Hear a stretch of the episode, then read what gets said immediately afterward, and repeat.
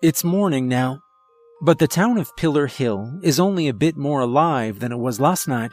There are people on the sidewalks, not many, but they're there, all checking to see who survived the night. Some are scowling at the one beat up Cadillac rattling down the street, belching exhaust. The radio's on inside the car. First, though, folks, we got some more tragic news about what Pillar Hill locals are calling the vanishing crisis. Yet another man, Ronald DeLuca, has been reported missing. The car's driver, Victor Ruth, is hardly listening.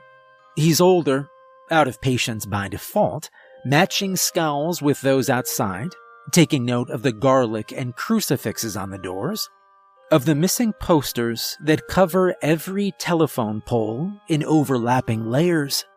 He sees and studies an old house way, way up there on the hill, overlooking the town. Officials say they're doing everything they can, but would appreciate any information folks might have. So I guess that's cop talk for hell if we know, right? Truly unbelievable. Worrying times, folks. Worrying times indeed. In the back seat of the car, Ruth has stashed a curious assortment of luggage duffel bags on the floor, sharpened wooden stakes poking out of one, a crossbow. An actual crossbow leans up against the rear passenger side door. On the seat, a shotgun rests against a few boxes of bullets, and the Word of God. We'll obviously have a bit more for you as the story develops. For now, lock your doors and keep it here on 98.5 The Wolf, your home for all things classic rock. Ruth staring at missing posters on a light pole, thumbing through them, noting how many there are. Layer after layer. It's a wonder anyone's left in town at all. He brushes his white beard again while he thinks. Does that a lot. Somewhat of a habit. Most of the real victims ain't even got missing posters, my man, says someone from behind him. Ruth turns, sees a homeless man lying out on a park bench, fingers crossed against his stomach. Just saying. The man pulls his hood down over his eyes, as if he's going back to sleep. You know much about all this? Ruth says. Enough. I ain't saying a damn thing out in the open. Or for free. Ruth smirks. He gets his drift. They're at a diner now. Hops is dragging two french fries across a puddle of a barbecue sauce and ketchup. That's the real deal right there, says Hops. Gotta mix 'em up good. When he eats it, the stuff runs down his chin and drops back onto the plate. Ruth furrows his brow at this, subtly disgusted. He notes it resembles blood. So these vanishings have been going on for what, two months? asks Ruth. At least. Sounds about right. He sips his coffee. Hops takes a massive bite of his burger, drowned in the same mixed slop. With his mouth full, Hops elaborates. Started off slow, right? Like they be picking the street urchins off first. But ain't nobody care much till they hit the white folks. Know how that is? Ain't a crisis till it hits suburbia. Now everyone's all panicked and shit, doing the old crucifix on the door routine. I noticed. I can't tell you if all that works. Don't happen to own a door myself. Hops takes another massive bite of burger. Ruth thinks he might have fit half the damn sandwich in his mouth at once. The waitress walks up. How y'all doing? Good? Ruth begins. Yeah, we'll take the check when you. Let me get one of them cheesecake slices, sweetheart, says Hops, cutting him off. With the strawberry drizzle. And off she goes. Ruth doesn't protest. He smiles slightly, shakes his head, sips his drink. I'm about that strawberry drizzle. Know what I mean? Ruth doesn't answer. He glances out at the blue hatchback parked across the street with a clear view of the diner window. and them. Then he pretends he didn't notice it at all. So, what brings you to town? asks Hops, chewing. Business. Not staying long, Ruth says. He's still looking out the window, scanning the street. Yeah, yeah, no shit. Ain't nobody does. You either leave on your own, or you wind up missing. Way it goes round Pillar Hill. When Ruth's confident the blue car isn't going anywhere, he turns back to Hops. Any leads on who's responsible? And for vanishings, ain't nobody know a dude's name, says Hops. But the big man in charge has some guys running things for him in the street, and seeing as how he can't screw with the sun and all that. Do you know how to find his guys? Yeah, but I ain't telling you for a damn burger. The waitress drops off the cheesecake with a check, smiles, leaves. Hops digs in without even looking up. Your cheesecake. He wolfs it down in three forkfuls. Tasty as hell, though. Damn. He doesn't see Ruth fish around for his wallet, but he does look up when there's a 150 in bills placed on the table in front of his plate. He grabs for that, says, That's more like it. Ruth stops him. Fifties for the check. Hops makes a face, pulls the 50 back out, slaps it back on the table, resumes eating. Okay, says Ruth. These guys, enforcers or whatever. Spill it. Hop swallows his bite.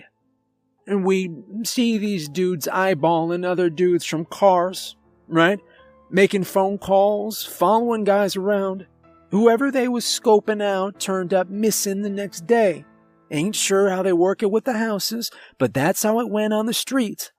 One of my buddies few weeks back says he overheard someone talking about a fisherman or a fisher or something.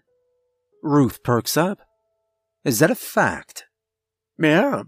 Next day, dude who said that and the guy they was scoping out that day turned up missing. He pauses, like he just realized something, and looks up. Why you want to know all this anyway? Like I said, business. Hops nods, frowns, eats more fries, looks around and back again, and then he says, You're him, ain't you? Ruth cocks an eyebrow. Victor Ruth, vampire hunter. That's you, isn't it? Now Ruth's impressed. He smiles the tiniest bit and puts a finger to his lips. Hops is beaming, leans in and whispers, Man, I knew it was you. Whole town been hoping you'd show up. And here you are, on Halloween no less. Is it true what they say? You really almost killed the. Ruth cuts him off. Hops shuts up, nods, smiles, resumes eating. I knew that was you. Ruth drinks his coffee deeply, steals another quick glance at the blue hatchback across the street. In it, the driver watches Ruth and Hops part ways as they exit the diner. He pulls out his phone. Hey, it's Francis. Tell Sep we got a problem. Little black dude from the park has a mouth on him. Bump him up the list. Sep says the man lost his appetite for street food, says the man on the other end. Well, throw him in the river then. Who was he talking to? Guess. There's a pause. The man on the other end gulps. Ruth? In the flesh. How'd he track us this fast? I don't know, but those two were chatting it up in the diner on Maple. They still there? Nah, left a minute ago. Little dude's heading back to the park. Ruth went the other way. Towards what? Uh. And that's as far as he got before a hand, reaching in through the passenger window, grabbed the phone. Francis spun around. Hey, what? Ruth ended the call. You got a minute? Francis, nose bloodied, exhausted, slams up against an alleyway brick wall, and slides down it. He's panting. Spent? Ruth stands over him, decades older, but barely winded at all. You know, for some reason, I get the impression I can keep this up longer than you, he says. Francis spits out a tooth. Okay, man, okay. I want Fisher. Now. Oh, I can't. Man, please. Kid, you got a lot of teeth left to lose. Francis whimpers a bit, like he's accepting his fate. Then he fumbles around for his wallet, produces a business card, hands it to Ruth. Ruth frowns, satisfied, pockets the card, and then he says, Give me your wallet. Francis furrows his bloodied brow a bit, blinks, and obeys. Whatever's in there, man, just take it. Ruth ignores him, pulls out the driver's license. All right, Francis Schiff. If this card is no good, or if anything happens to the little black dude in the park, I'm quite capable of finding you. Take care. He puts the license back in the wallet and tosses it at Francis. Then he heads out. Ice helps with the swelling, he says. Francis collapses on his back, eyes shut, breathing hard. Ruth's car rattles up the curb in front of a two story club. He throws it in park, kills the engine, eyes the place. Seedy, dirty, surrounded by other dives and out of the way. Ruth pulls up the business card, blinks as he tries to read it. Christ, he mumbles. He fumbles for his reading glasses, puts those on, tries again. Sep Fisher, says the card. Crossroads Pub. Proprietor. Ruth gets out, heads inside. Crossroads is about a third full. It's still being afternoon, but not empty. Few guys at tables, pair playing pool. Girl on the pole in the back. Ruth stops roughly in front of the bar and looks around. The bartender spots him. What are you having, man? Ruth clears his throat. Um, looking for Sepp Fisher. You know where he is? The bartender eyes him cautiously. Who's asking? Um, just an old friend. The bartender blinks. The old friend have a name? Sepp has a lot of old friends. Ruth's not even looking at the man. Instead, he follows the staircase with his eyes, traces it to the story above them. The bartender notices this. Hey, if you ain't drinking, you need to leave. But I'm being perfectly polite, says Ruth. And you need to leave. Sepp ain't taking visitors. Ruth nods, frowns, cocks an eyebrow. He removes his glasses and neatly puts them in his breast pocket. What are you doing? I'm taking my glasses off. Can I do that? The old man act is gone. You're gonna need those to find the door. I'm actually farsighted, so it shouldn't make much of a difference. The bartender isn't amused. Okay, okay, I'm giving you to the counter three options, says Ruth. The bartender blinks. What? You have three options from this point forward, and I want you to consider them all very carefully.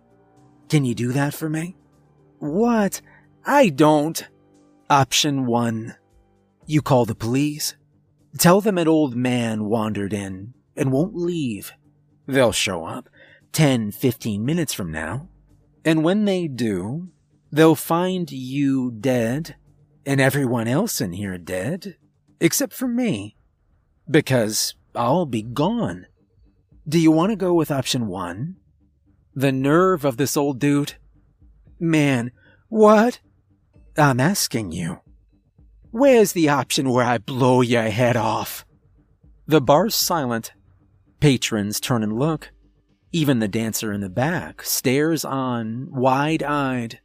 Ruth, however, is unimpressed.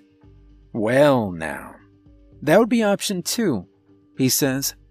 I'm sure you've got knives back there, this being a culinary establishment. You're probably not too good at throwing those, but you can give it a shot if you feel up to it. And then I'll shoot you. The bartender gulps, freezes. Ruth continues. You come at me with a knife, I shoot you. You come at me with a pool cue or your fist, I shoot you. You keep reaching for that shotgun beneath the bar. Guess what happens? The bartender stops reaching for it, but doesn't answer. Oh, come on. Guess. You. You shoot me.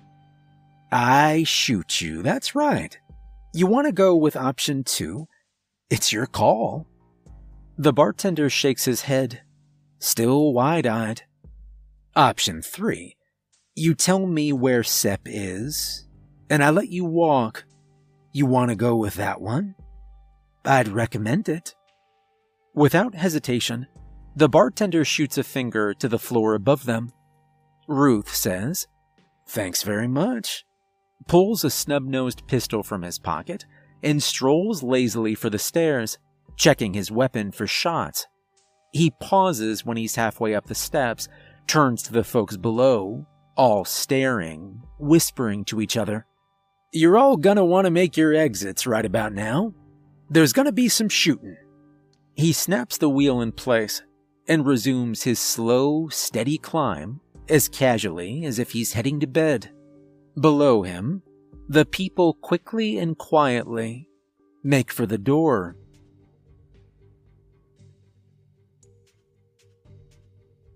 From the upstairs room, D. John's watching them go.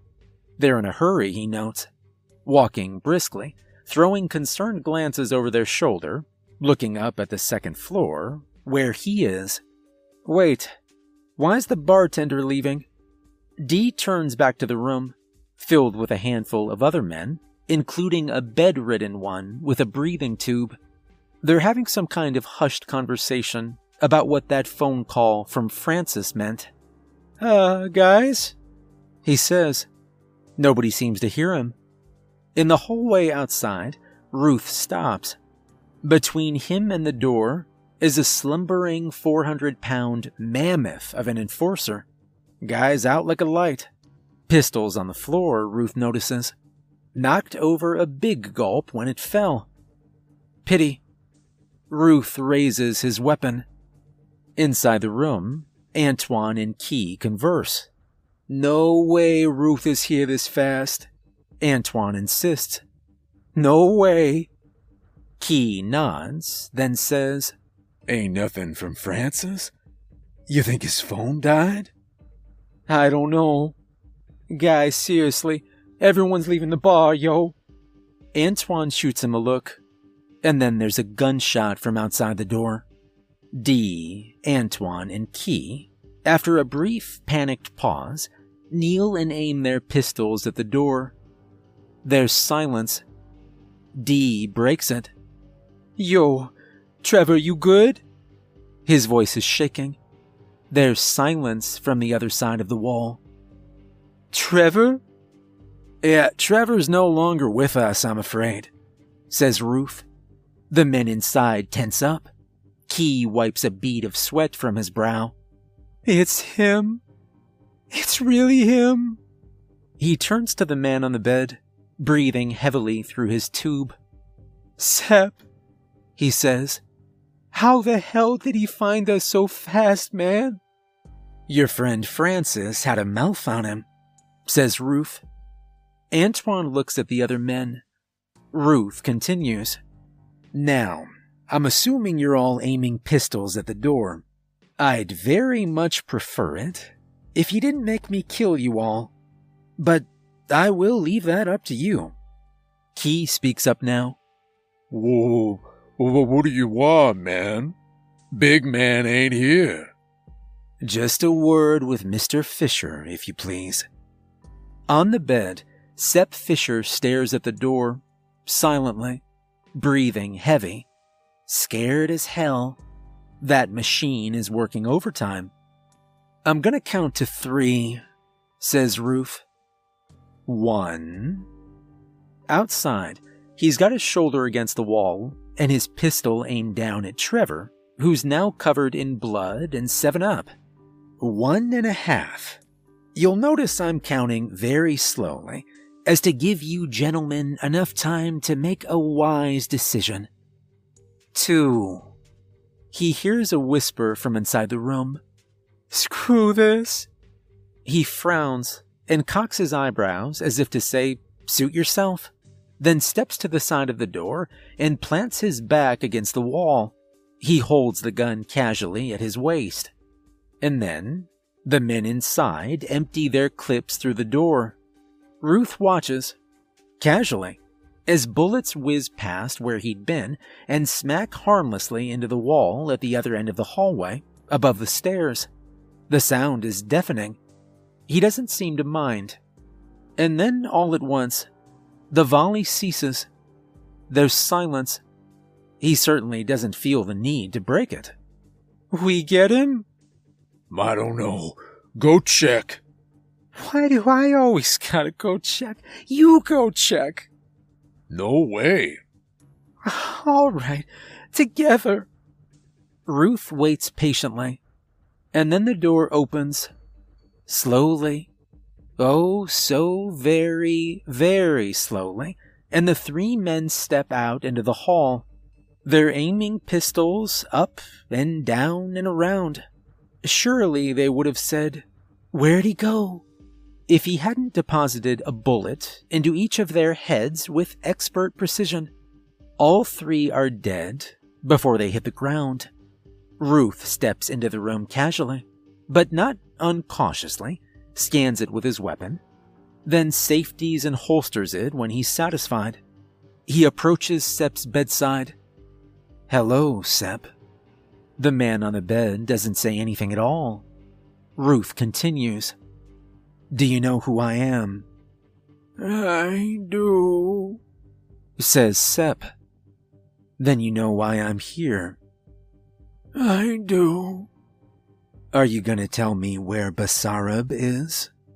Sep looks up at him, trembling. You know, I can't do that. Ruth sighs, purses his lips.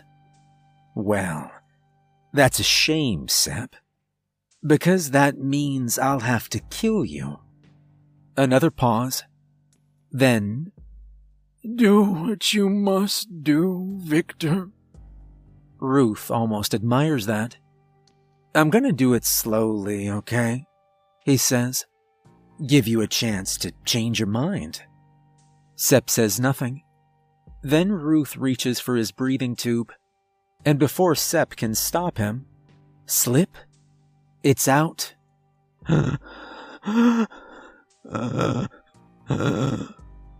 Ruth takes a step back and holds the breathing tube just out of reach. You know, this isn't a pleasant way to go, and it's gonna take some time. Are you sure you don't just want to tell me where he is? Sep is defiant.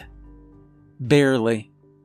The way I see it, you die if he does, but you also die if you hide him. Come on, Sep.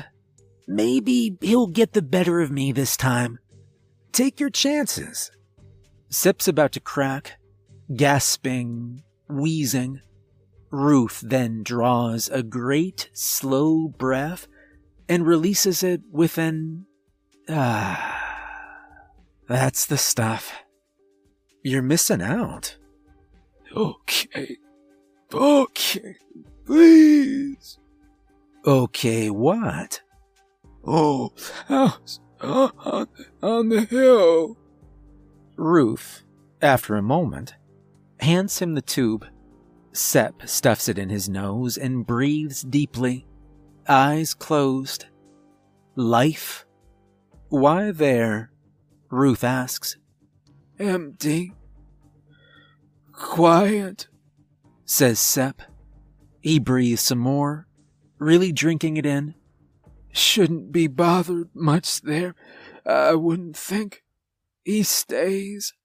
He bides his time, feeds, recovers his strength, waits for you. Ruth cocks an eyebrow.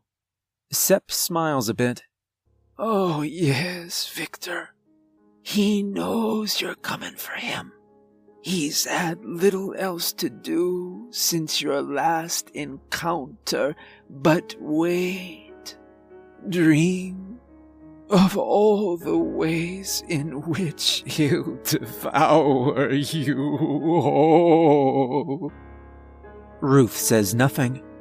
You should have killed him when you had the chance, says Sep. But you didn't. Ruth nods and frowns. Yeah, I came close though. He unplugs the breathing machine on his way out. Sep scrambles for it, gasping again, wide eyed, and plugs it back in. Take care of yourself, Sepp. And Victor's gone. Sepp leans back, breathes, and then after a moment, he becomes aware of a presence. He turns towards the window. There's a crow there, barely visible in the fading light. It turns a scarlet eye to him. Sepp gulps. Tell our master the hunter is coming. The crow lifts up, flies away. Victor's flying down the road. Up ahead, the house on the hill looms. Old, dark place. Just the spot for a vampire, Ruth muses. Maybe too obvious. He looks to the west. The sun is slipping below the horizon, painting the sky all different kinds of deep red. Nightfall. Yet even in the darkest, if you know where to look, you can see a shadow across the street from Crossroads Pub. It's a human form, black and featureless. It seems to ooze darkness back out into the night, strengthening it. The shadow scans the scene, notes the abundance of police officers investigating a shooting that had taken place here earlier. The shadow approaches a patrol car. A hand icy and old and pale, reaches for the windshield of a cruiser. Inside Sepp's room, officers take notes, take photos, do their duty. White chalk outlines where the enforcers had been found. Sepp breathes in the corner, silently. And then from the outside, a crash. The unmistakable sound of shattering glass. A patrol car's alarm fires off. Even from in here, it's quite deafening. The officers look at each other, then sprint outside. Sepp, now alone on his bed, looks scared but unsurprised. Unlike the last visitor, he'd invited this one. At the end of the hallway, the shadows form into the towering human figure again. It strides to the door, regal like an old king, and stops the blackness peels back just a bit. A pair of red eyes spot Sep on his bed. Sep leans up on his elbows. Basarab, he says. Master, how grand of you to join me. The shadow speaks in Latin, as he prefers. Ad sum. I am here his voice is deep and wicked and slow. Yes, says Sep. I. I trust the crow delivered my message in good order. You have something of mine, says the shadow. Sep gulps. Master, if you'll permit me, I gave you due warning. It was Francis. Francis, that foolish agent. He's the one at fault, you see. You told the hunter what he wished to know.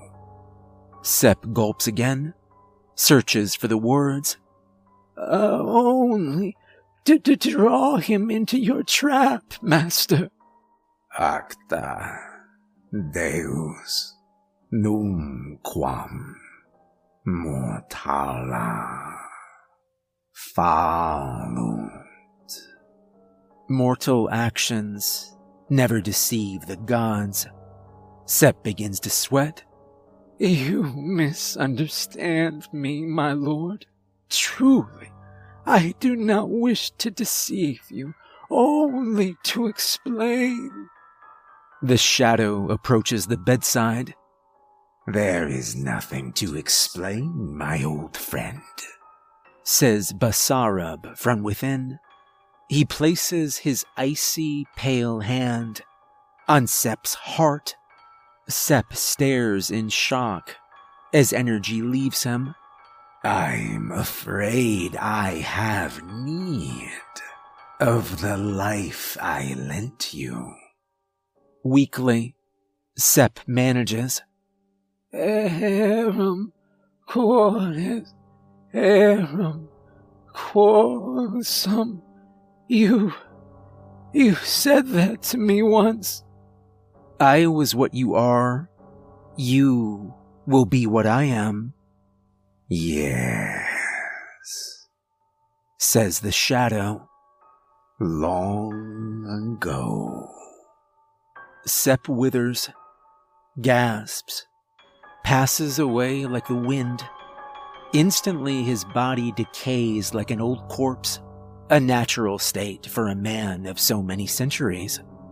The shadow grows stronger, and then it vanishes into the darkness outside through the window. Just as the police return to the room, they spot the corpse on the bed, at a loss for words. Ruth gathers his gear from the back of the car, the duffel bags, the weapons.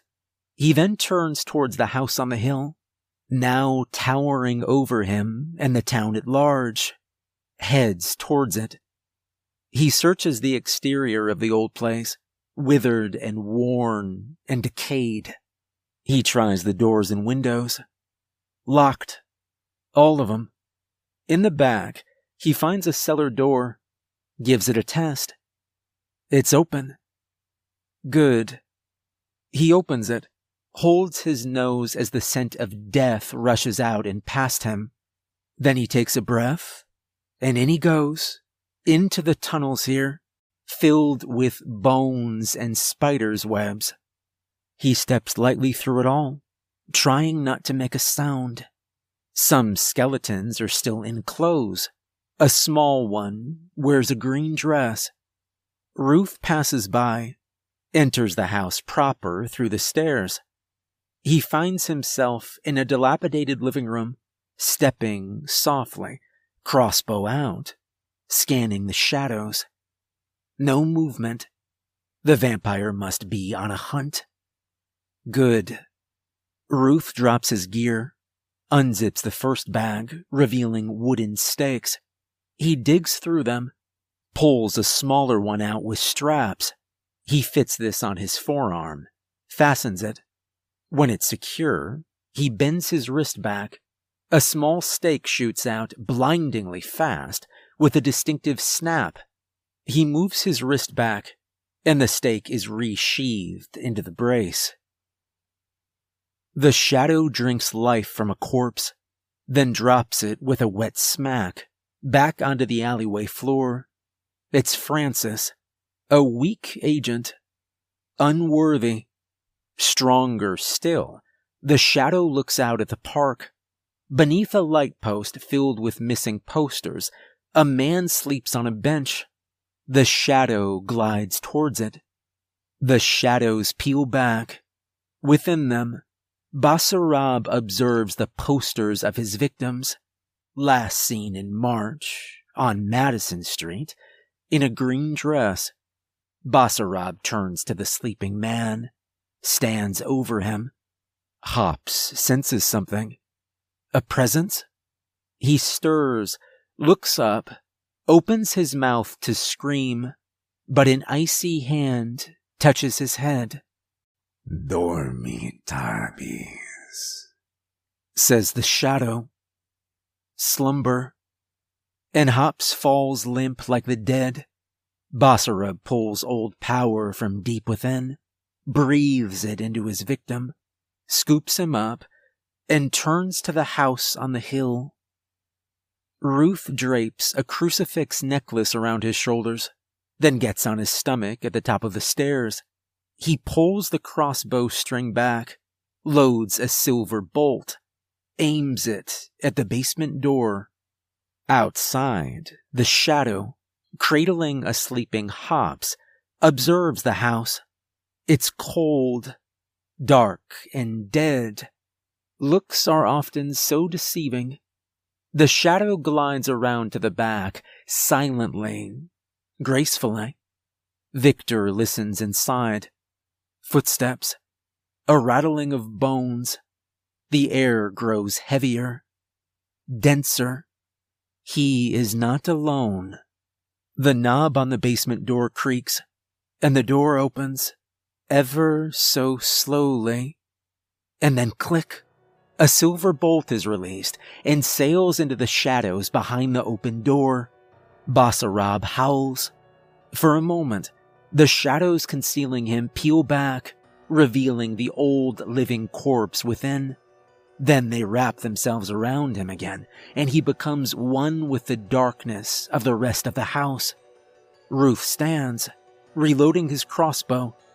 Hello, Basarab, he says, he descends the stairs casually. From somewhere deep in the shadows, Basarab speaks. You enter my home. Tanta studitai mortalium est. Such is the foolishness of mortals. Ruth's aiming his weapon, looking this way and that for a target in which to sink his next bolt. He says, Not as foolish as leaving your door unlocked. Clothed in darkness, Basarab prowls. He simply can't rush this prey. No, this one is quick. This one is clever. It wounded him before. He won't make the same mistake twice. Inter liber, he says, when he's elsewhere in the shadows. The living among the dead. Ruth spins around, aims at the empty, dark corner that's spoken. I suppose so, he says. He spots a moving shadow, traces it with his bow.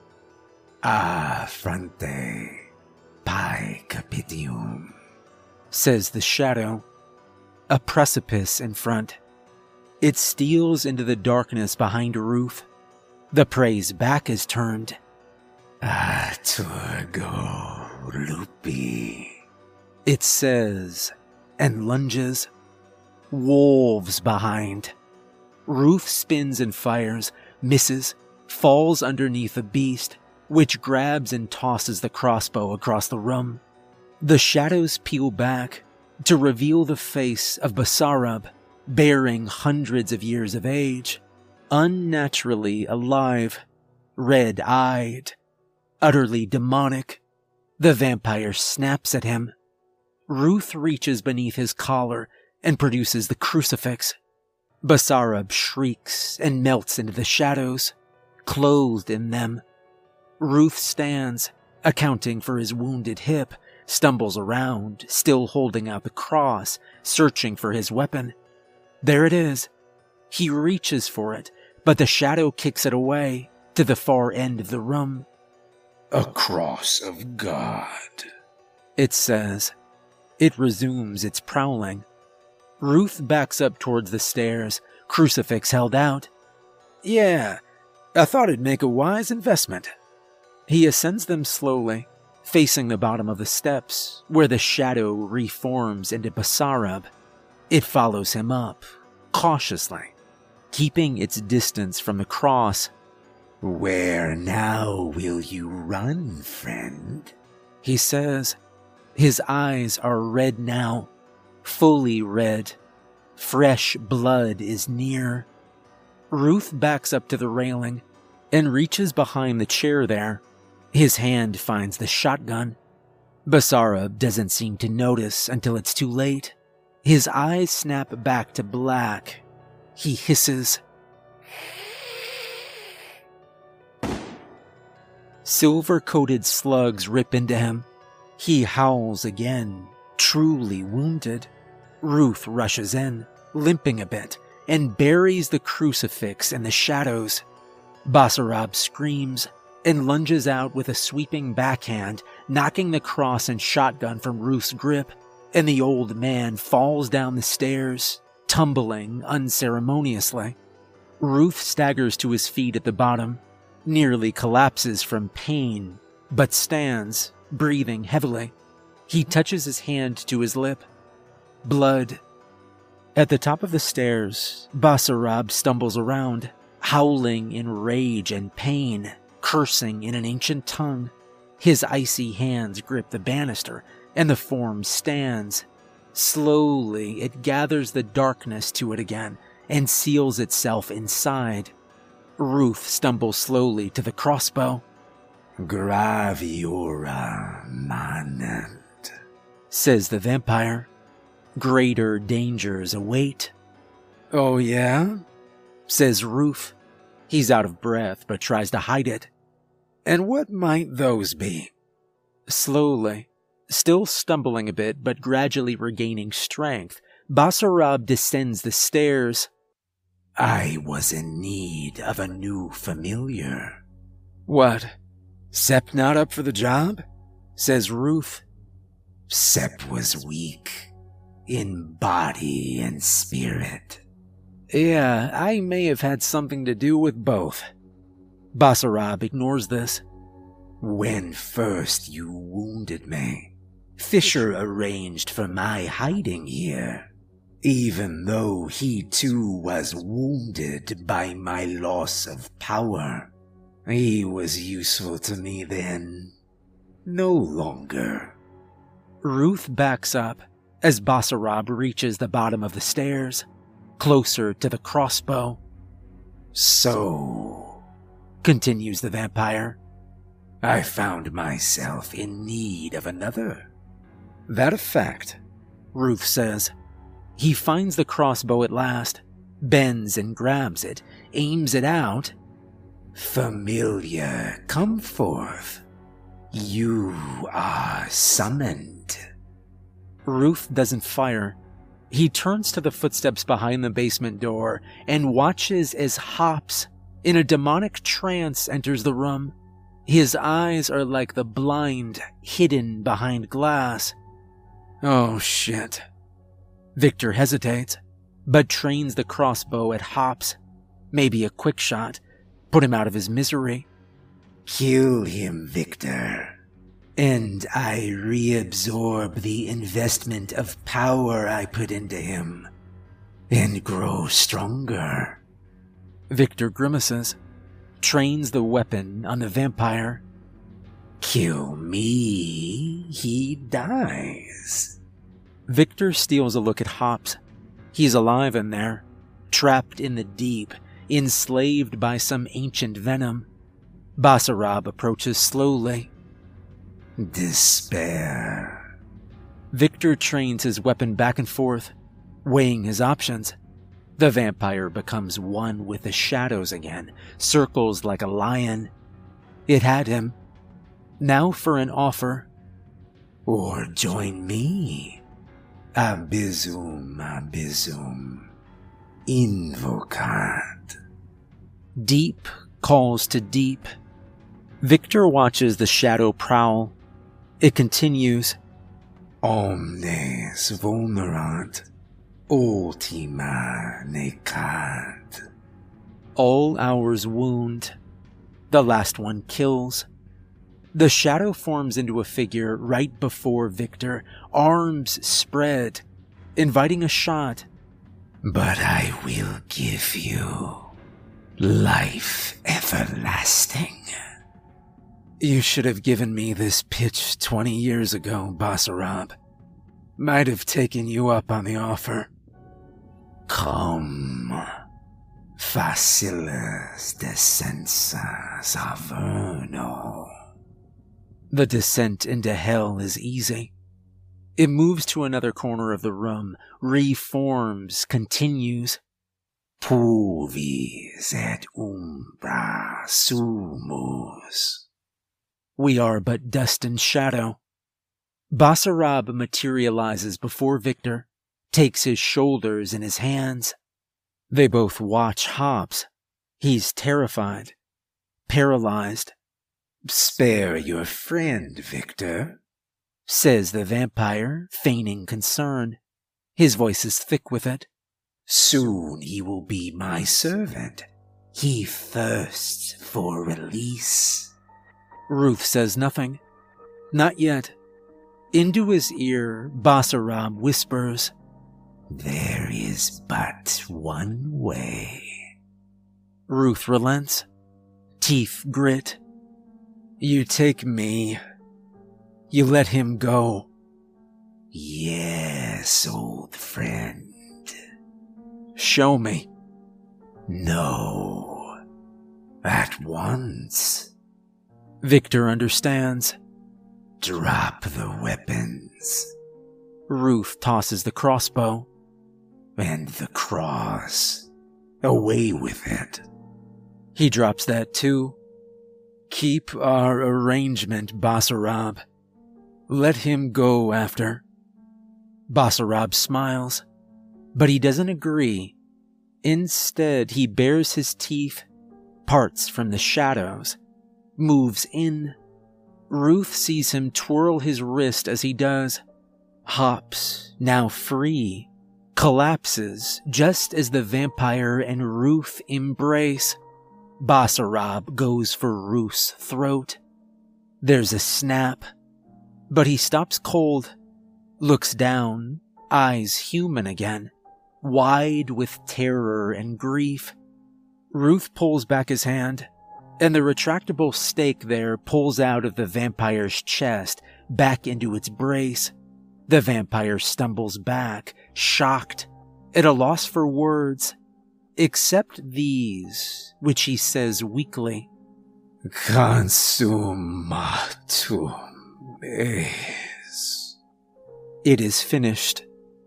And Basarab Alexandru collapses into dust. Ruth stumbles back, feels something wet on his throat. He presses his fingers there, pulls them away. Blood. Ruth nods, accepting this, and then he collapses into a sitting position. Hops is crying in terror. Ruth digs in his pocket, pulls out his phone, tosses it to his friend. Go, Hops, he says. Call the police. Hops grabs the phone, nods, runs through the basement. He screams when he sees the bones, but reaches the door and flees. Ruth, after a time, stands up, leaves the same way, approaches his car. He opens the trunk, pulls out a new wooden stake. This one has a single handcuff bolted to it, and he saved it for just such an occasion. He leaves with it and walks for some time up the hill into a field laid out in front of the house. It overlooks town. He jams the stake into the ground, pushes it in with his boot, then steps next to it, panting and spent. Behind him, the sound of sirens. They'd find him here later, he supposes, as he locks his wrist into the stake and flicks away the key. It lands somewhere in the grass, far enough away. Then he closes his eyes. Over the hill, the first rays of sunlight